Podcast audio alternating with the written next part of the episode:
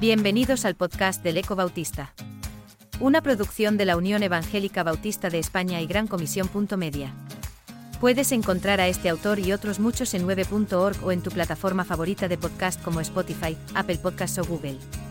En esta entrega, Diogo Carvalho escribe su artículo, Discipulado, el centro de la misión.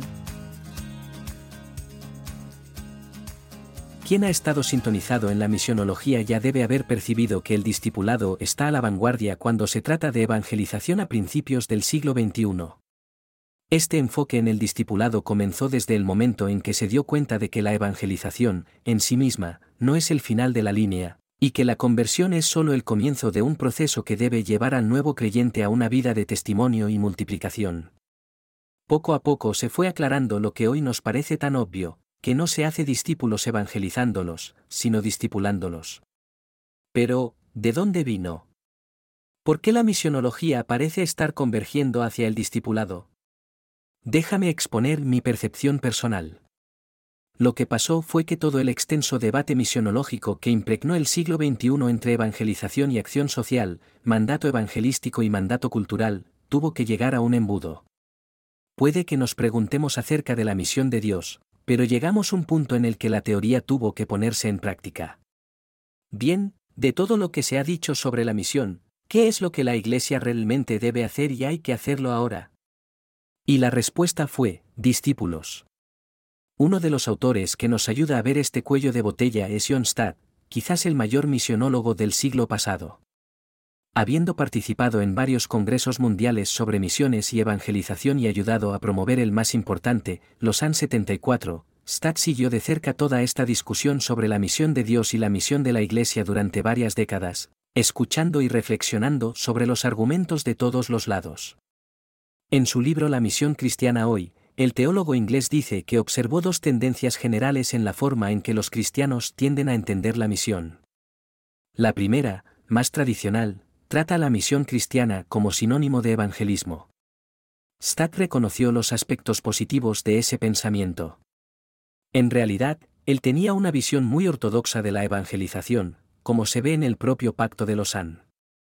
Para Lausanne, en su cuarto párrafo, evangelizar es difundir la buena noticia de que Jesucristo murió por nuestros pecados y resucitó según las Escrituras, y que, como Señor y Rey, ahora ofrece el perdón de los pecados y el don liberador del Espíritu a todos los que se arrepienten y creen. En otras palabras, evangelizar es predicar. El problema de esta visión, según Stad, es que solía ver el mundo como un edificio en llamas, condenado a la destrucción al que pocos tendrían el coraje de entrar y, aún así, en una incursión de rescate para salir lo más rápido posible. Había poca implicación con el mundo perdido y era una visión muy pesimista. Para Stad, este punto de vista tendería a llevar a los cristianos a evitar el contacto con el mundo, reduciendo así su influencia en la sociedad. Por otro lado, el segundo aspecto identificado por el teólogo fue el de la Missio Dei. Para los misionólogos de esta corriente, la primera relación de Dios sería con el mundo, no con la Iglesia, y que la Iglesia sería un instrumento, pero no el único, que Dios usa para su propósito de restaurar todas las cosas. La crítica de Stad es que este punto de vista a menudo confundía la revolución política con la acción de Dios y la gracia común con la misión de Dios. Además, aunque esta línea proponía, en teoría, el equilibrio entre evangelización y acción social, en la práctica el énfasis era casi siempre desproporcionado y la evangelización estaba en un segundo plano, o incluso ausente. Stad también cuestionó el hecho de que simplemente decir que la misión es de Dios, no de la Iglesia, no ayuda mucho en nuestra necesidad de determinar lo que Dios espera que la Iglesia haga, después de todo. Reflexionando sobre todo esto, Stad desarrolló un razonamiento muy consistente, que parece resumir bien la discusión misionológica que gobernó el siglo veintiuno y las conclusiones alcanzadas a finales del siglo. La misión principal es realmente la de Dios, porque es Él quien comisiona, como lo hizo con Abraham, José, Moisés, los profetas, y finalmente, Jesús. Ahora, el Hijo es el que envía, como él mismo fue enviado, según Juan veinte veintiuno. Por lo tanto, cualquier pensamiento sobre la misión de Dios, y donde la Iglesia encaja en esta misión, debe comenzar con Dios, pero también debe canalizarse hacia las últimas palabras de Jesús, registradas en la Gran Comisión, según Mateo veintiocho, Marcos dieciséis quince, Lucas veinticuatro, Juan veinte, veintiuno y Hechos uno ocho. John Stad comienza en general, en la Missio Dei, y termina en específico, en la Gran Comisión. En mi opinión, este camino se traduce muy bien en cómo comenzó y terminó el siglo veinte. Comenzó especulando sobre lo que Dios estaba haciendo en el mundo y terminó concluyendo que no tenía sentido divagar demasiado, ya que la misión nos había sido encomendada de manera específica y directa.